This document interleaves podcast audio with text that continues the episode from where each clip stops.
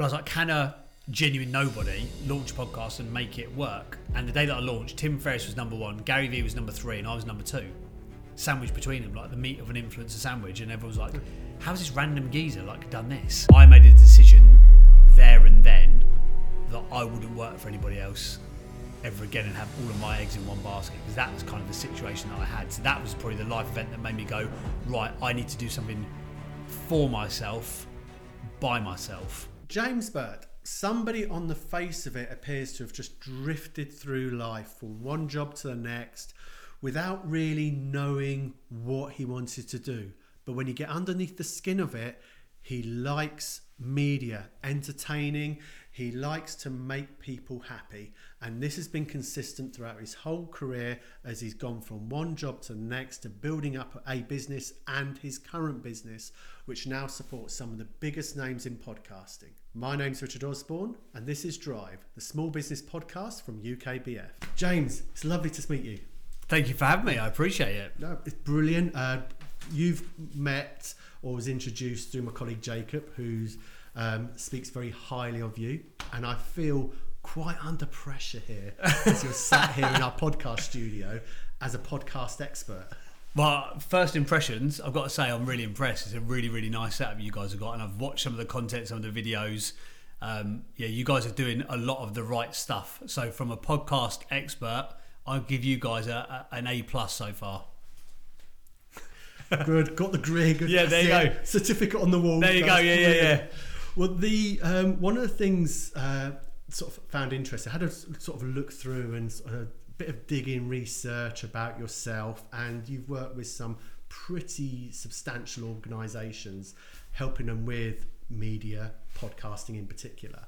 Uh, what I'd like to understand, because you're an entrepreneur, you run your own business, and something, in my personal opinion, always leads somebody down that road. And I'd love to understand first. Tell us about James growing up in school. Right, it's probably there, there, there'll be the version that I'll give you, and if you ask any of my teachers, there'll probably be a very different version. I guess um, I didn't really like school. I have to be very careful now because I've got a kid who goes to school. I've got a two-year-old and a six-year-old. My wife's like, "Don't say you didn't like school. Just pretend that you did." I like, I'm not going to lie to him, but I just won't tell him the full truth. I just found it a bit boring, and not because I'm of over average intelligence or anything like that. I think sometimes you can hear from like geniuses like Elon and um, Elon, like we're on first name terms, like Elon Musk, and they're like, "Oh, school was boring because they were just far too intelligent for it." I, that wasn't me. Um, I could kind of like coast coast through school and kind of get away with it, and I kind of that's what I perceive it to be. I got away with it for a long time. I just found it really boring. Um, and all I decided that I wanted to do when, when I was there was to, to laugh, make other people laugh, have a good time. If you look at any of my report cards, it would be that probably that James is a nice boy, but he's easily distracted and distracts others. Um, class clown was a was a, a label that was levelled at me quite early on and stuck with me throughout the whole of the student career.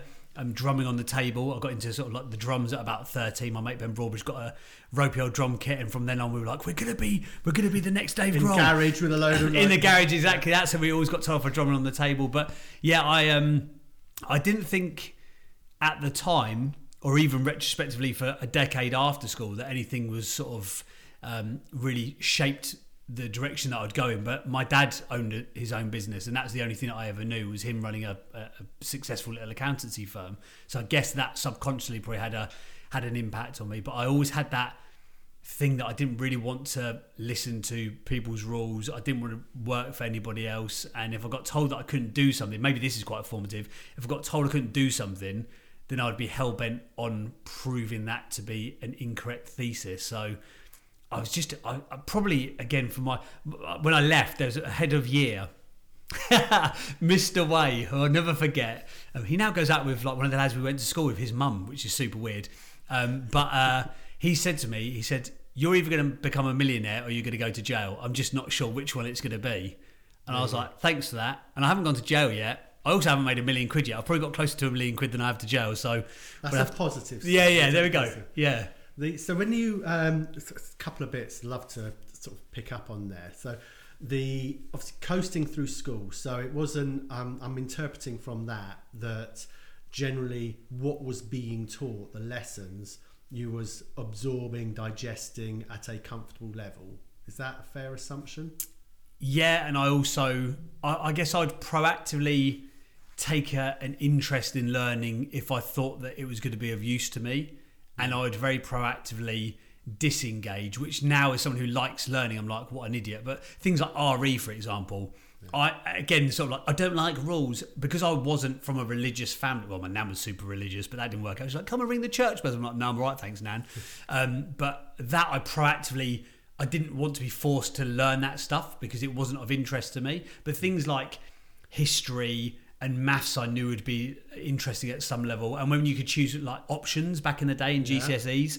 Um, Someone said to me the other day, "Didn't you do O levels?" I'm not that old, um, but the options that I chose, interestingly, was IT, even though I hated computers because I realised it would be of use, and I also did a GNVQ in leisure and tourism because it was 70% applied um, sort of practical expertise and only 30% exams. So I, I guess I proactively decided that I wanted to use skills that would be transferable to me further down the line. But yeah, as I say, I didn't coast because of having like superior intellect. I could just kind of get away with it, I guess. So, you mentioned that you ma- you made your subject choices. Yeah. What did you want to be at that period of time? Do you know what? I didn't think at the time that I knew. But when I look back, do you remember you used to get um, a certificate of achievement or a record of achievement? They used to call it an ROA. Like younger watchers and listeners would be like, "What the hell are these two old guys talking about?" but it used to be like this big red bound leather book, almost like "This is your life," and in it. And I and it wasn't until like years later when I read back through, and I was like, I can't believe that. I wanted to apparently own a bar, Okay. and I wanted to be a holiday rep. Okay. I've never owned a bar, but I did go on and become a holiday rep. But I always wanted to work around entertainment, leisure and tourism, things that basically, if I pull the thread far enough back, that just leads to people being happy. I guess. The see, I'm hearing that, and I'm looking at what you're currently doing now. Yeah. Which is performing, Yeah. and you was your what you wanted to do were you know a bar. I, I, back in early years, I spent work part time as a barman. You are performing on the bar Yeah, yeah, anyway. The uh, and leisure and tourism, and you are working in um, entertainment now. You're now accountants have a, a, a stigma attached to them as being very grey suit, very serious. Yeah. Uh, My dad ticked all of those stereotype boxes as well. yeah. Yeah. Okay. so That's what I 100%. said. Yeah. Yeah. Yeah. So you're um, somewhat the polar opposite. Anybody listening to this or watching this, um, and I'm picking up the energy from you very much. You, your vocal, I think performance. Mm. Um, the having an, a father who run his own business in accountancy. How did that impact, or did it provide any sort of benefit in your sort of latter education and sort of early careers? It's really interesting my dad um, because he passed away like years ago now, like 10, year, 10 11 years ago. So I, I, I didn't really think that I was a grown up when he died. I know what I was like in my 20s, but I didn't have kids. I wasn't married. I didn't have, I just moved into my first house.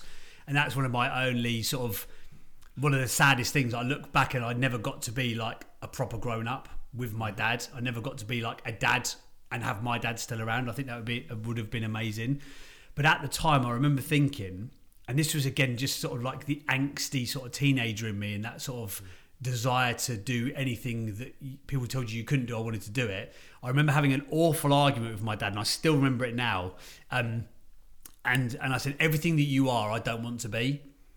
And it's still like oh it cuts me now. Don't we're not going to like bartlett cry about it. Even though i know jacob's trying to go down that angle for this podcast episode. It's not going to happen or maybe it will. But um but I don't even really know because it was just my normal. I was from like a very middle England situation. I lived in the countryside. I lived in like a the suburbs. It was all very nice. It was all very vanilla, and I don't know why I wanted to be not from that situation or not from that background. I don't know what I was looking for, but I just didn't want it to be that.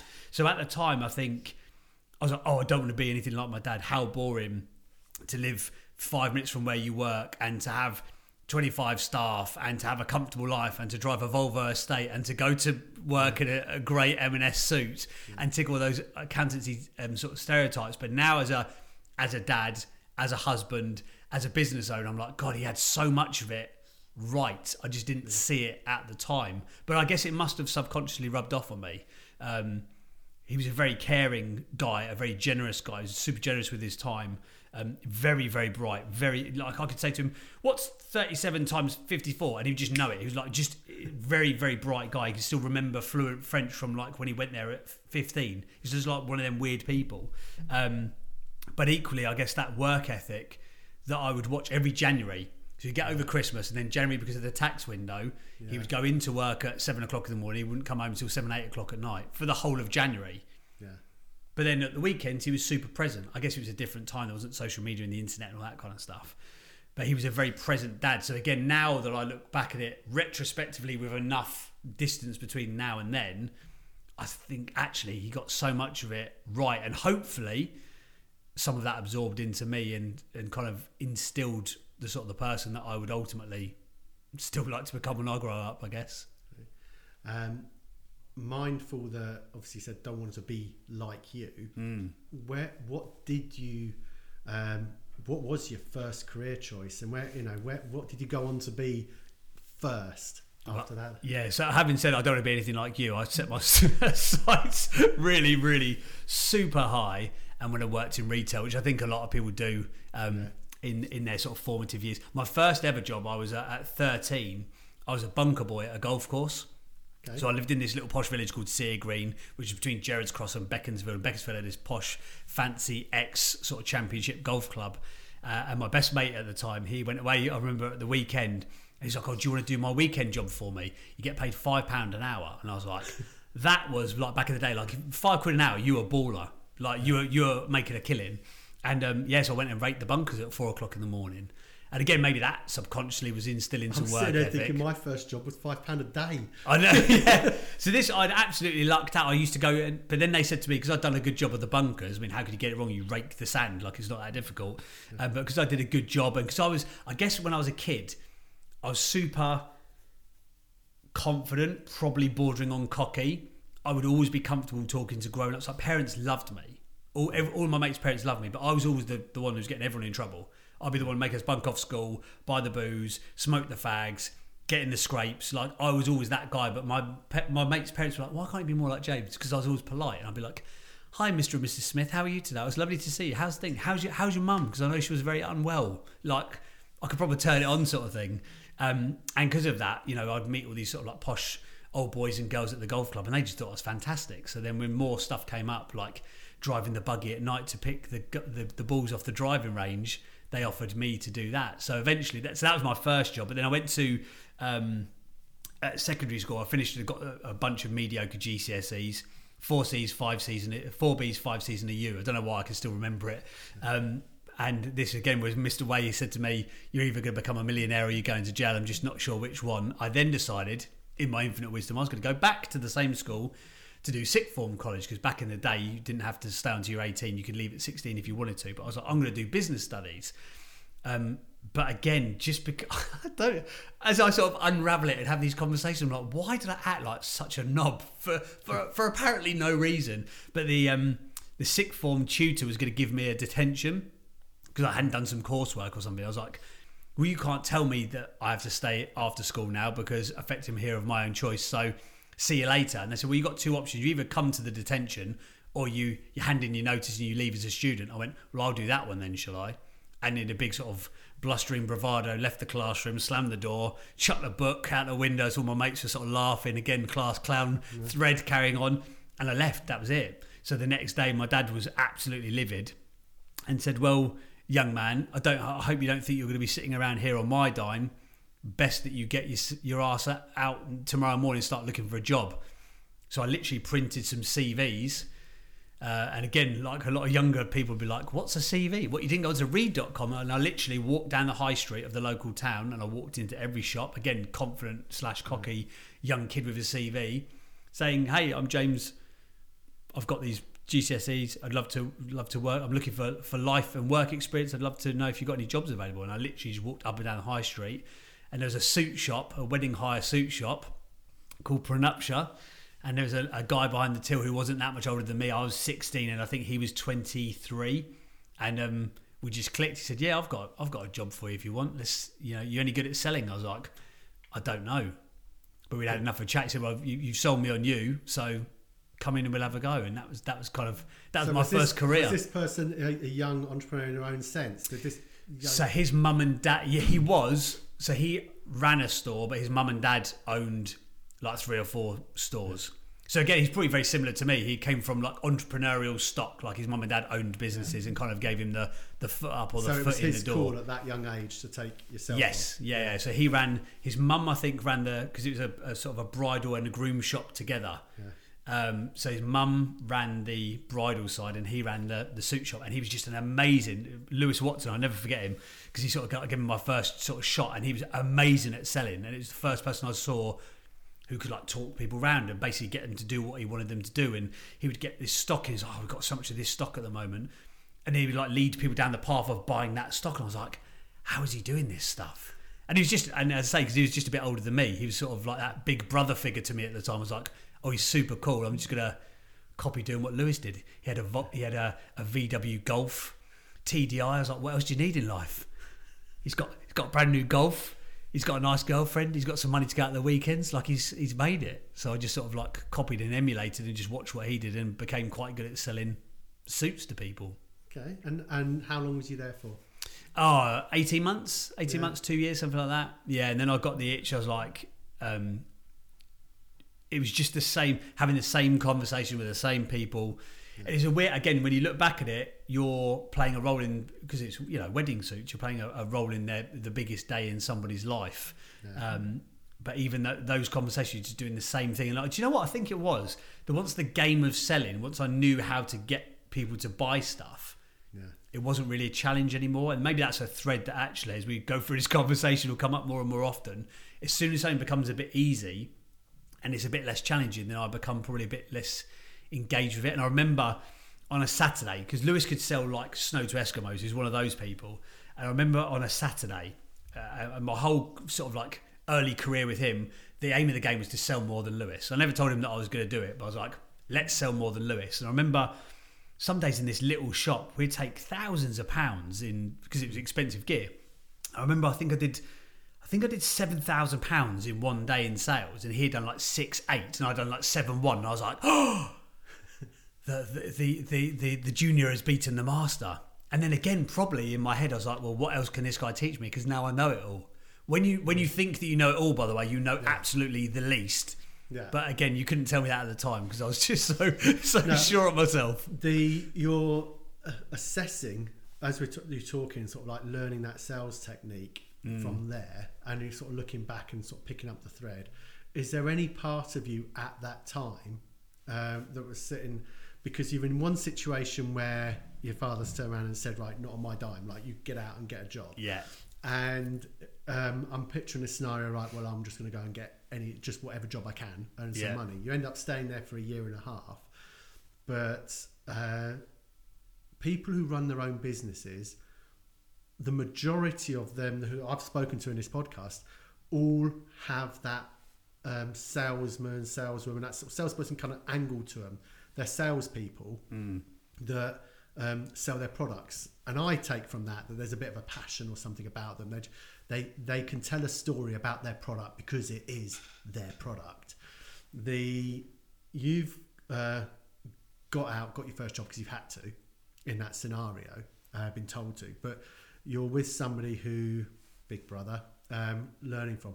Was you conscious you was learning from them at the time? Was you sort of getting um, pre like losing interest, getting that buzz of like I'm in here, I'm in this environment, there's some people running their own business here as well, and I'm out there selling. And are you getting that sort of like hunger in your stomach during that period of time? Was that a bit too early on for you?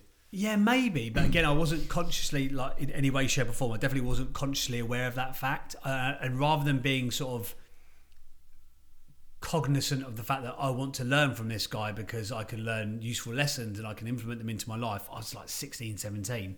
I just knew that he had the stuff that I wanted. No. He had the skills that I wanted because the skills led to him having the bank account, which led to him you know, having a house, and he had a fast Golf car. GTI, G- and- TDI. yeah, and, and all it and all this kind of stuff. So I was very. I've always been a quite an open book, so I would you know, be there early. I would stay there late. I would say to him, "How did you do that?" I would be very. I wasn't sort of like cagily trying to work stuff out in the background. I'd say to him every Saturday, "I'm I'm going to try and I'm going to beat you today in in sales because I'm just going to prove what a good teacher that you've been, sort of thing." But yeah, I was I was definitely learning and absorbing, but I wasn't conscious. I was doing it for the golf. like, that that was kind of my methodology. If I if I learn this stuff, I can have a golf TDI as well. That was kind of as far as my train of thought went with that. I decided in I do remember the life event, so I, so I did the holiday repping thing. Really enjoyed it. There had always been that entrepreneurial thread though, so I was trying to make extra money while I was away as a holiday rep.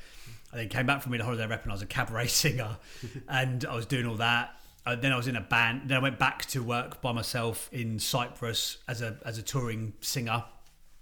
Then I tried to do X Factor and all that kind of stuff and become famous. And then Simon Cowell was like, "You're bang average." I was like, "Okay, fine, Simon Cowell." sort of stumped on my dreams a little bit, but there'd always been that entrepreneurial thread, and I ended up going and working in the music industry, and um, and the music industry. I thought I didn't believe in a job for life, but I loved it. I loved it. I loved the person that I worked with. We were only like a two or three man company at its biggest, but we were working with amazing bands and we were taking bands on tour and we were getting records played on the radio and all that kind of stuff.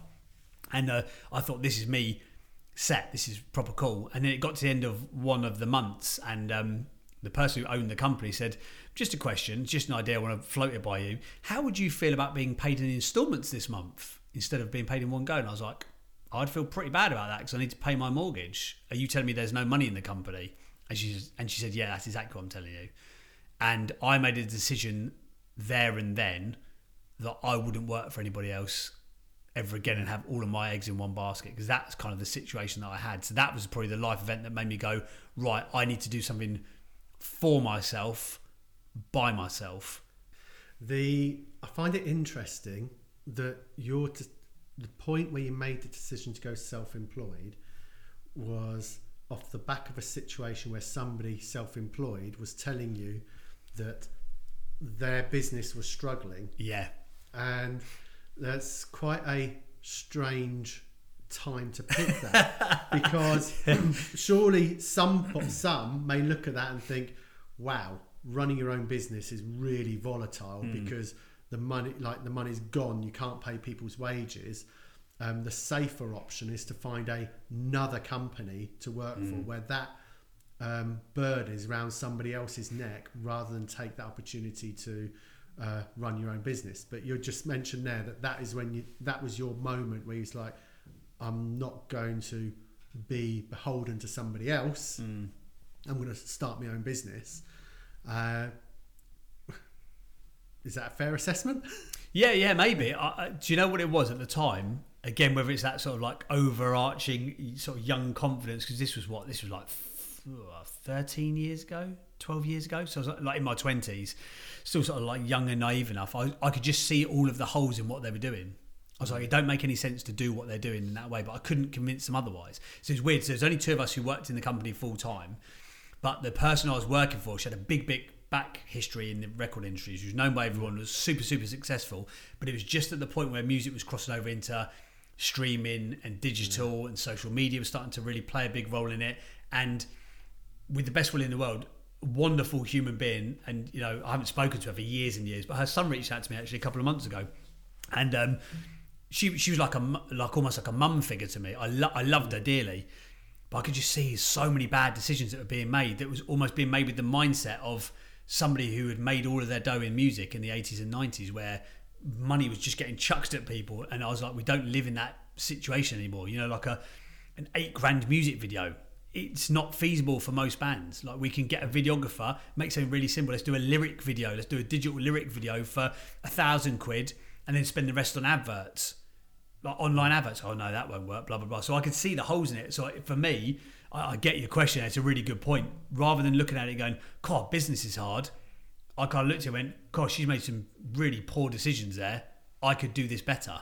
So, what did you, um, having gone through that experience, the your what were your next few steps like then, and how do you sort of reshape your business and what you're doing um, from those lessons learned from with that, you know, putting the ladder against a different wall? Yeah. So as I mentioned earlier, I'd been doing a bit of property investing or getting into the world of property investing.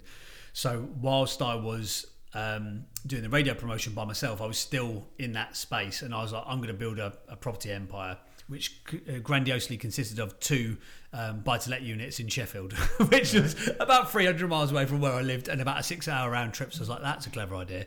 But for a multitude of reasons, that's what I had. So I was like, do you know what? If I double down into property, I already know it. I know a lot of the right people. Then I think I can make a, a real good go of this. And I could see really easily with property that there was a, a way to have multiple streams of income rather than just being solely reliant on one thing. So, for example, with the buy to let properties, I thought, well, if I get up to like 10 units, then I can get to a place where four or five grand a month can come from just those little those little buy to let units. They don't need a lot of management. They're pretty you know, easy to, to self maintain. And through doing great work in the music industry, I had somebody who was going to back me. He said, if you need half a million quid, I will give you half a million quid super low interest. He was a, he was a Greek money lender, lovely fella, um, unless you owed him money. then, he, then, he, quickly became not a nice fella, which I never got to that point. But he was a lovely dude to me always. But he's like, I, he's like, I just believe in you. If you want half a million quid, it's half a million quid whenever you want it. Just call it in, sort of thing. I was like, okay, cool. But then equally at the same time, because I've been through a bit of property training, I was like, again, unconscious incompetence. I don't know what I don't know. Let's go and get educated. It might seem like a big upfront cost, but it's not as big of a cost of getting something wrong within property and then you really come unstuck. So from being educated in the property training space, I had lots of opportunities because I've I'd done entertainment, I could speak on stage, I knew a bit about marketing, I'd run my own companies.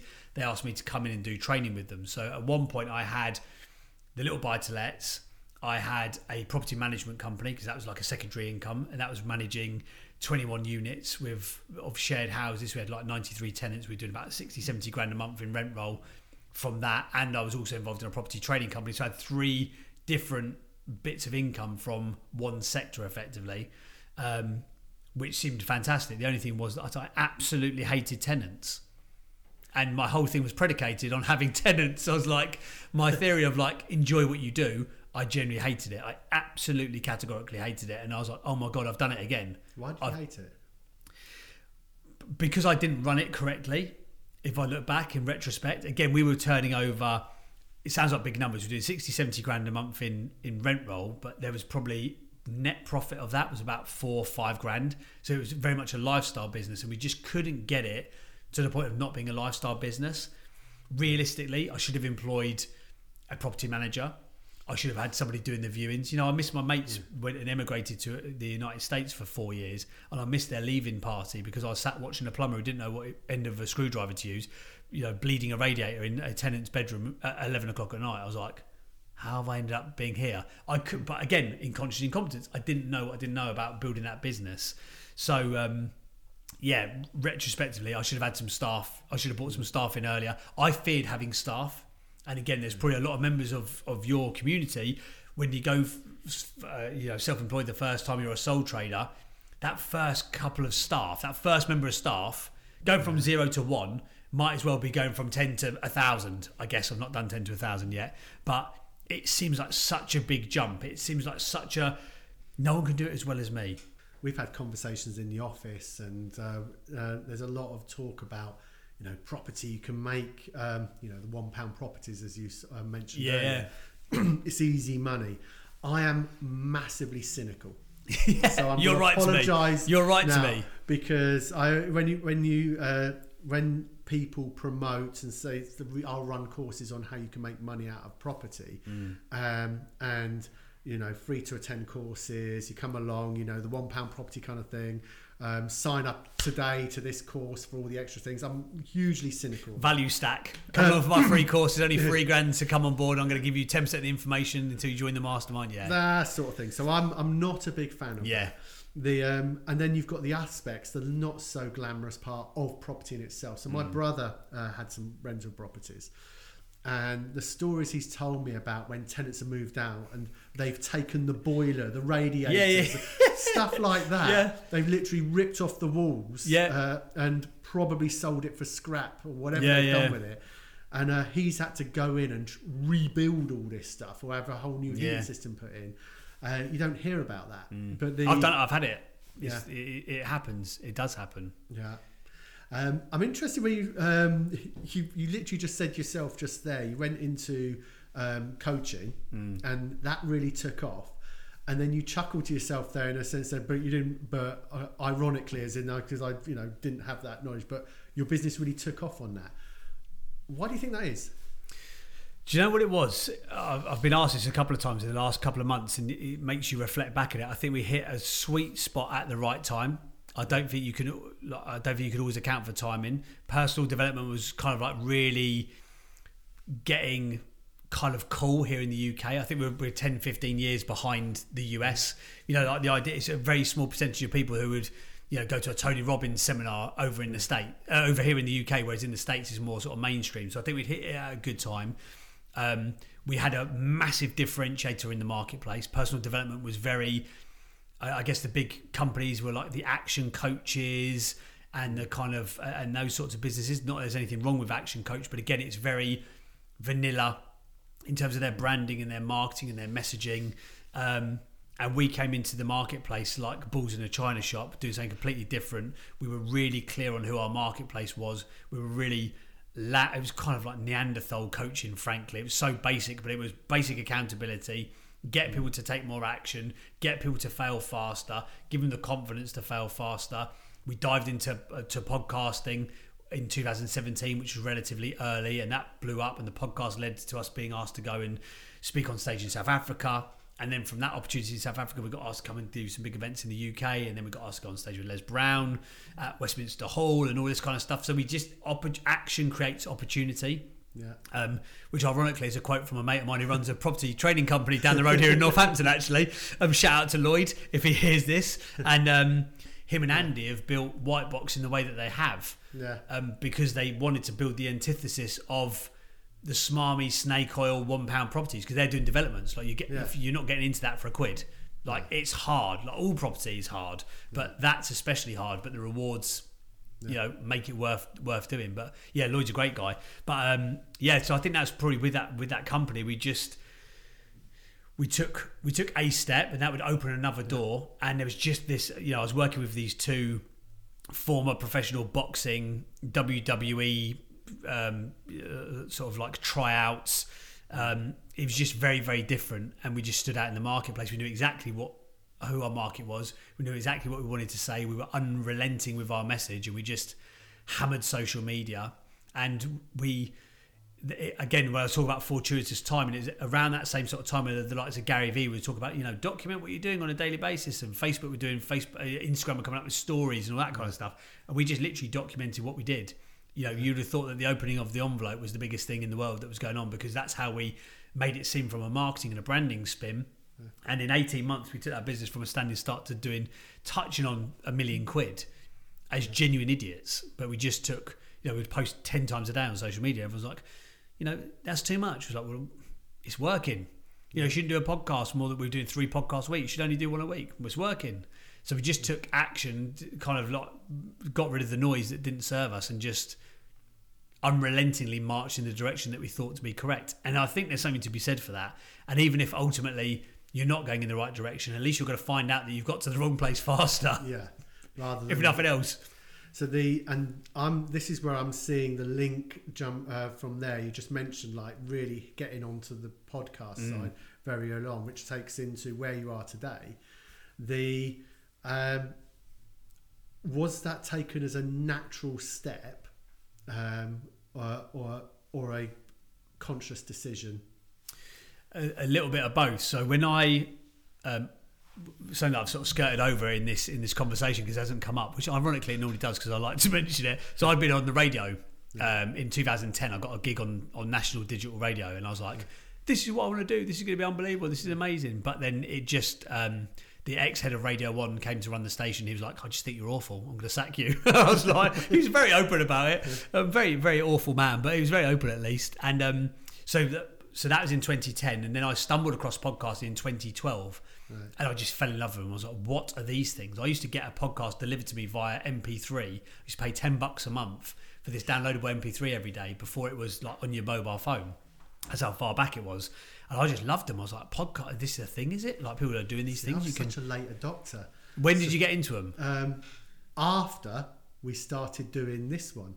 Oh, really? Quite literally. Okay. So, um, uh, and I would turn around and um, Jacob, um, who I've you know people have seen on our socials, and you know has his uh, Grow podcast that we've launched now, and you know work, I credit uh, from when he started working for the firm.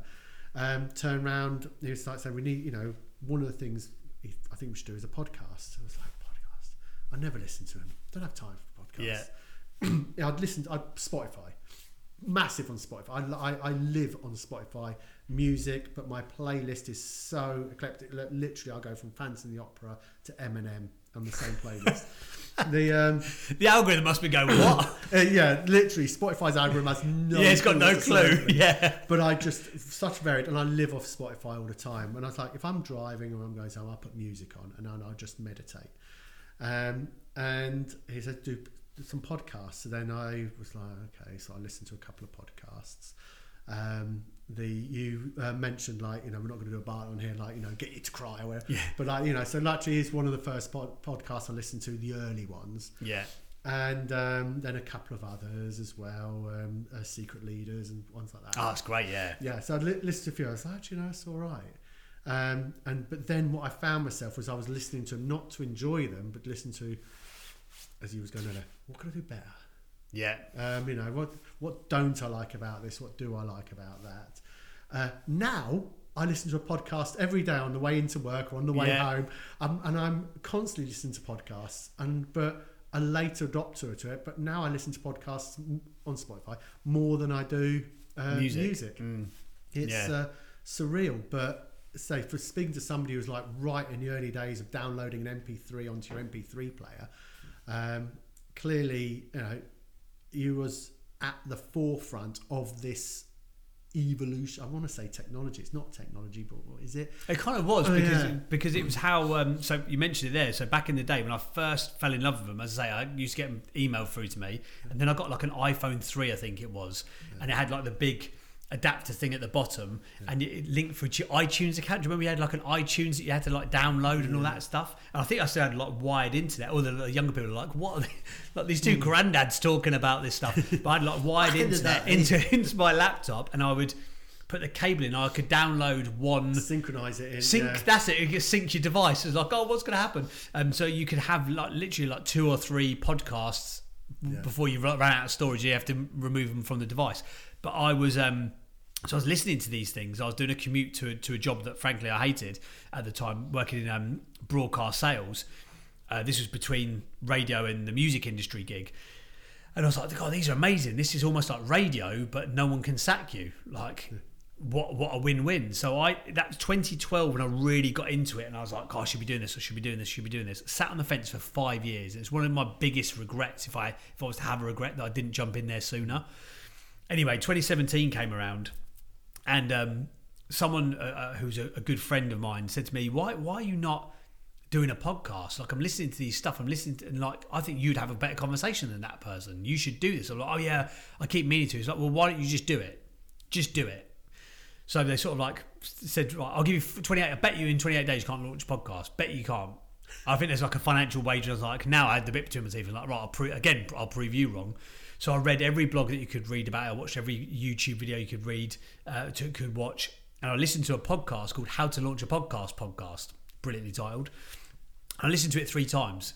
Once I listened, to it was 20 episodes of under 15 minutes. I listened to it all through once without doing anything. Second time I listened to it and I took notes. And the third time when it would say to do something like set up the back end RSS feed or whatever, don't get too technical about it. But I'd, I'd pause the podcast and I would go and do the thing that it told me to do. So I launched it in, in March 2017. I didn't have much of a social media following, only like friends and family. I had no prior experience with podcasting, etc., etc. And all of the people that were doing it at the time were big celebrities. Obviously, the landscape's changed a bit now. But I was like, can a genuine nobody launch a podcast and make it work? And the day that I launched, Tim Ferriss was number one, Gary Vee was number three, and I was number two. Sandwiched between them, like the meat of an influencer sandwich. And everyone was like, how's this random geezer like done this? And like any good marketeer, everyone was asking me, How did you do it? I didn't really know, but never let the truth get in the way of a good story. So I was like, Oh, I've got some systems and processes. And I'd worked with like Nando's and Thomas Cook and Nissan and Xbox and Nintendo back in the day doing PR. So I just applied PR principles to the launch of this podcast and it had worked. Um, and that was it. That was me off to the races. So I launched that first podcast. And then a mate of mine who was a coach said, Could you launch a coaching podcast? Could you do the same for, for coaches? I was like, I don't know, see why not. Let's do it. So we did it, and that was a, a success. That ended up launching the coaching company. Then a PT asked me, a financial advisor asked me, and I basically was just doing one to one coaching with people. I was just helped to start with. I just helped people because I liked podcasts. I was like, I'll see if if it'll work or not. And then I developed this system. So fast forward to now, we've launched 167 podcasts for clients now around the world. We've worked with you know military wives movie. We've worked with um, uh, actors, athletes, celebrities, influencers, all sorts of different people, mentors, coaches, experts. We've probably launched more shows than anyone else in Europe, and we still the whole launch process now, six years later, is still the same one of how to plan, produce, launch, and grow a podcast that we learned that I learned you know six years ago from from YouTube videos and blogs. So uh, the I think that's quite consistent with business advice when you're looking at business advice and so many things in general.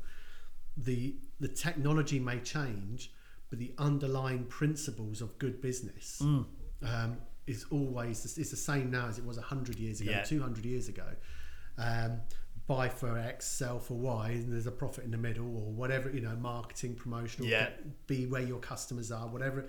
They're all the same principles Yeah, the uh, when um, there's there's no way you're going to give any different answer to this other than the one you're going to going to give, uh, but you've been through a whole different varied changing careers from coasting and not sure what you want to do sort of making people laugh and uh, you know having sort of being happy in what you're doing the uh, or going for the golf TDI the uh, uh, good remember, good remembering. what they may be. I keep going to say golf GTI, so it's a TDI. Uh, what those may be. When you look at what you and, and the fun of property, when you look at what you're doing now, um, are you at your happiest?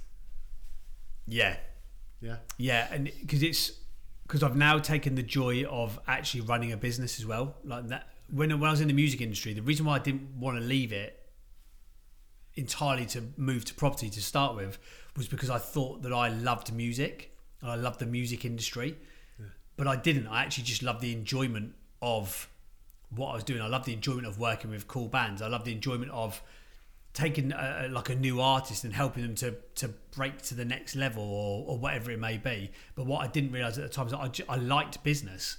And I thought that the thing that I liked was the music industry business, but it was just business in general. So now I would say that I'm at my happiest because I've got two things at play. I'm super, I love podcasts. I started out podcasts as a fan of them, and I'm still more of a fan than a, than a worker in the podcast sector, if that makes sense because of how many podcasts we've done now, I've got a great reputation in the marketplace. So I get asked to do cool stuff like Business Insider will reach out about an article, or GB News will say, "Hey, can you come on to the TV and talk about this, that, and the other?" Often, like people who are eh, big in podcasting will have conversations about you know what's coming up next, and the podcast show will ask me to do stuff for them and, and that kind of stuff. So that's super cool. But I also get to have the enjoyment of the thing that I make, and I also enjoy the business side of it as well. So yeah, and now I've also I think I've sort of almost like a triple enjoyment now that I understand how to. I wouldn't say I know how to manage people as well as I can do yet. Yeah, we're only a team of five people still, so we're a relatively small company. But now I understand the concept of how to get the most out of people and to bring somebody into your organisation to make it all rise. You know, all boats rise on a high tide. If I can bring that person in and build the business up, then I think that's a complete win-win. So now I've got a passion for podcasting for people and for business that's all swirling. Now to to preempt that, you know, business is not easy. You're always going to have challenges. You will have months where the cash flow will be tight, or a big client leaves, or there'll be a client that comes on board and they end up being a nightmare, or the project you thought that was going to be amazing doesn't end up being amazing or you know again when you get to a different level now we've got bigger companies that are looking to work with us and bigger influencers and bigger celebrities. So there's more red tape and there's more stuff you have to tick off and there's always going to be a challenge. It's never all beer and skittles. Um, but yeah I, I genuinely really really enjoy it. And one of the things again the overarching principles that i guess i didn't realize at all at the time was that i wanted to have flexibility and freedom. That was two of my core drivers flexibility and freedom. And and i wanted that because that's what my dad had.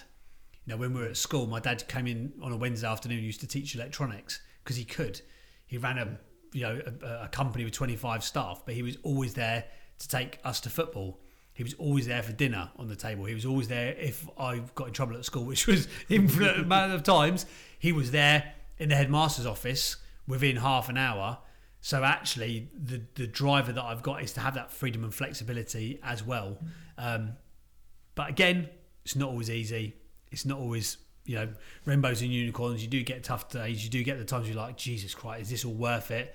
You know, you think back to that time you did have that employed job, that PAYE salary with the pension contributions at the end of the month. You go, oh, was that was that the easier thing? But ultimately, yeah, I, I think I love the game of of business, and I think maybe that was the thing that I was always chasing was the enjoyment of the game of it.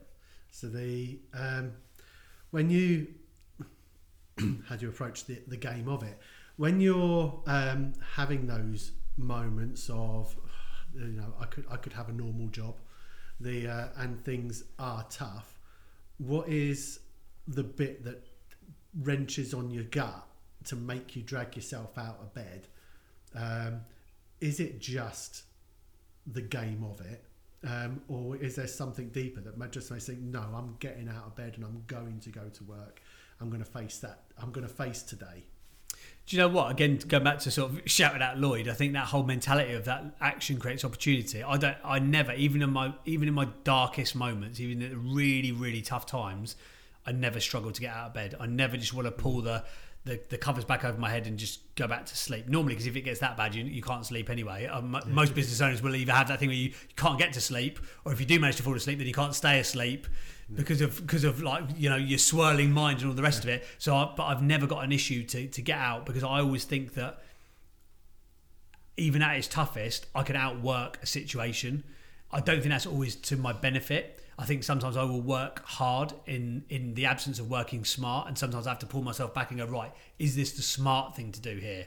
Forget working hard. You're not trying to prove anything to anybody. You're not trying to, you know, 18 hour days as a, as a badge of honor. I've done that, and I'm like, actually, that doesn't serve my greater purpose to be a good dad and a good husband and to be present with the family and all that kind of stuff. But I've I've just always believed that if you take a step of action in the right or the wrong direction, it will get you to an outcome, and ultimately, enough steps will get you to somewhere. So, uh, yeah, I, I, again, it's not sort of like a, a love for the job or a, you know a love for the game that gets me out of bed. I just know that getting out of bed will be the resolution to the challenge, Okay. even if you don't want to. i think i may know the answer of this from some of the things you said but what are you doing it for because I enjoy it. I'm doing it because I enjoy it. I'd love I'd love to say that I'm trying to you know build an empire or build a legacy, but I, I don't think I'm at that stage of my career at the moment. I just really enjoy it, and I think you know that, that the aim of the game at the moment. Within three years, I want to sell out my agency to a bigger agency group, purely for the purpose of playing the game. I've never I've never built a business and sold it, so I want to I want to go through that process. Can I have I got the minerals? Because I think I have but maybe I haven't.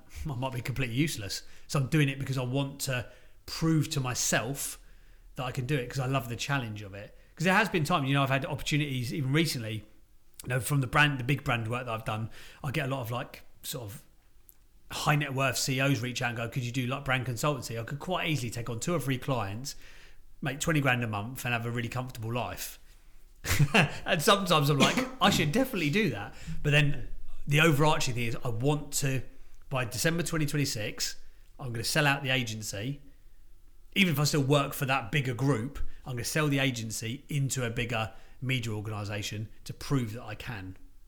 not for the financial gain Oh, and that, yeah, yeah, hundred percent, yeah. But it's interesting you say to prove that you can as opposed as your first point uh, statement, Yeah. as opposed to you know to build a, a, a nest egg or whatever it's going to be, or to get a buy a castle, whatever whatever it might be, or to get the latest Volkswagen Golf. The uh, um, your your immediate go to is to prove you can, can sell a business. Yeah. The um, Because I think there's the steps. uh, Maybe that's the overall aim and the target, but I think subconscious to that, you have to become the person who can do that. yeah I'm a big believer in be, do, and have. yeah You have to be something, then you have something, then you can do something. Because, uh, but I think a lot of people get it the wrong way around. They aspire to be, do, and have, but they want to do, have, and be. It's in the wrong order. You know, they, they, you know, if you won't give a, a tenner out of a hundred quid, you're not going to give a hundred grand out of a million. You're just not that person. If you're not going to back yourself on, you know, going on your side hustle, you won't back yourself to create an empire. So I think I, am more interested in the person I have to become.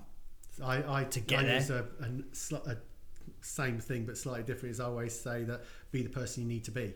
Yeah, In that sense. yeah, yeah, yeah. The uh, so that that's interesting in that sense that okay, so that's your next objective uh, to go. Do you, do you see anything beyond there at the moment where you are in your? No, not again. I've done that whole thing. I don't think I'm very good. And I know there's no good or bad. It's you know all a perception, but whatever. Um, I've tried to do that like five year goal, ten year goal. What's your legacy going to be? Blah blah blah. I just can't see it. And I've tried. You know, every every you know New Year's Eve, you sit there going, right, what am I going to do? Who am I going to become? Who could I forecast myself, you know, be- becoming in the ultimate? I, I don't know the answer to it, but I can see three years down the line. I can see. And I've been reading a great book for businesses of a certain size, Traction, an amazing book by Gino Wickman. Um, I don't know if it's come up on podcast episodes before, but that sort of gives you a, a premise of what you're going to build in the next sort of 36 months. And that just seems to fit really nicely with me. If if I could sell, you know, in let's say December 2026, that's that's my sort of sale date. I sell out the agency, or sell the, I shouldn't say sell out because it's got a negative connotation. I sell the agency into a bigger organisation and they say, hey, we want you to step back from the sort of the day to day operations because you're an awful operator.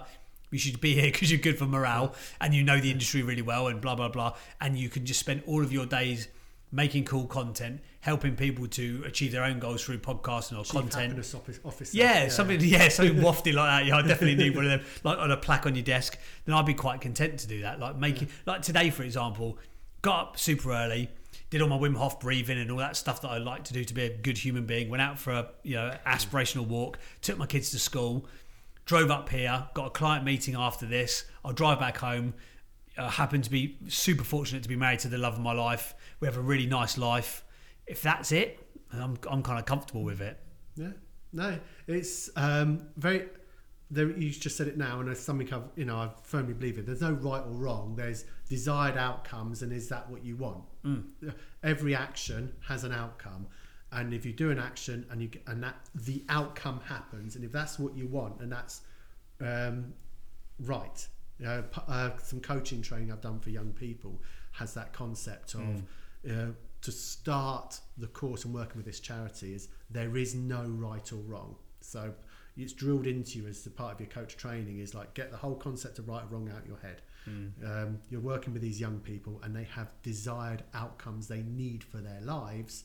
So you just work working on cause and effect. Yeah. Uh, uh, and It's important to be aware of that. Yeah. You know, to your point, it's really important to be aware of that because I think otherwise you can look at, I know we sort of mentioned him a few times, you can look at like a, a Steven Bartlett, you can look at all the people that he's interviewing in his podcast or high performance podcast with Jake Humphreys and Professor Damian Hughes. I'm, I've, I've interviewed Damian for my own podcast, so I know him quite well. And you can look at all of these people that you hear or see on media pedestals and go, oh, I should want to do that.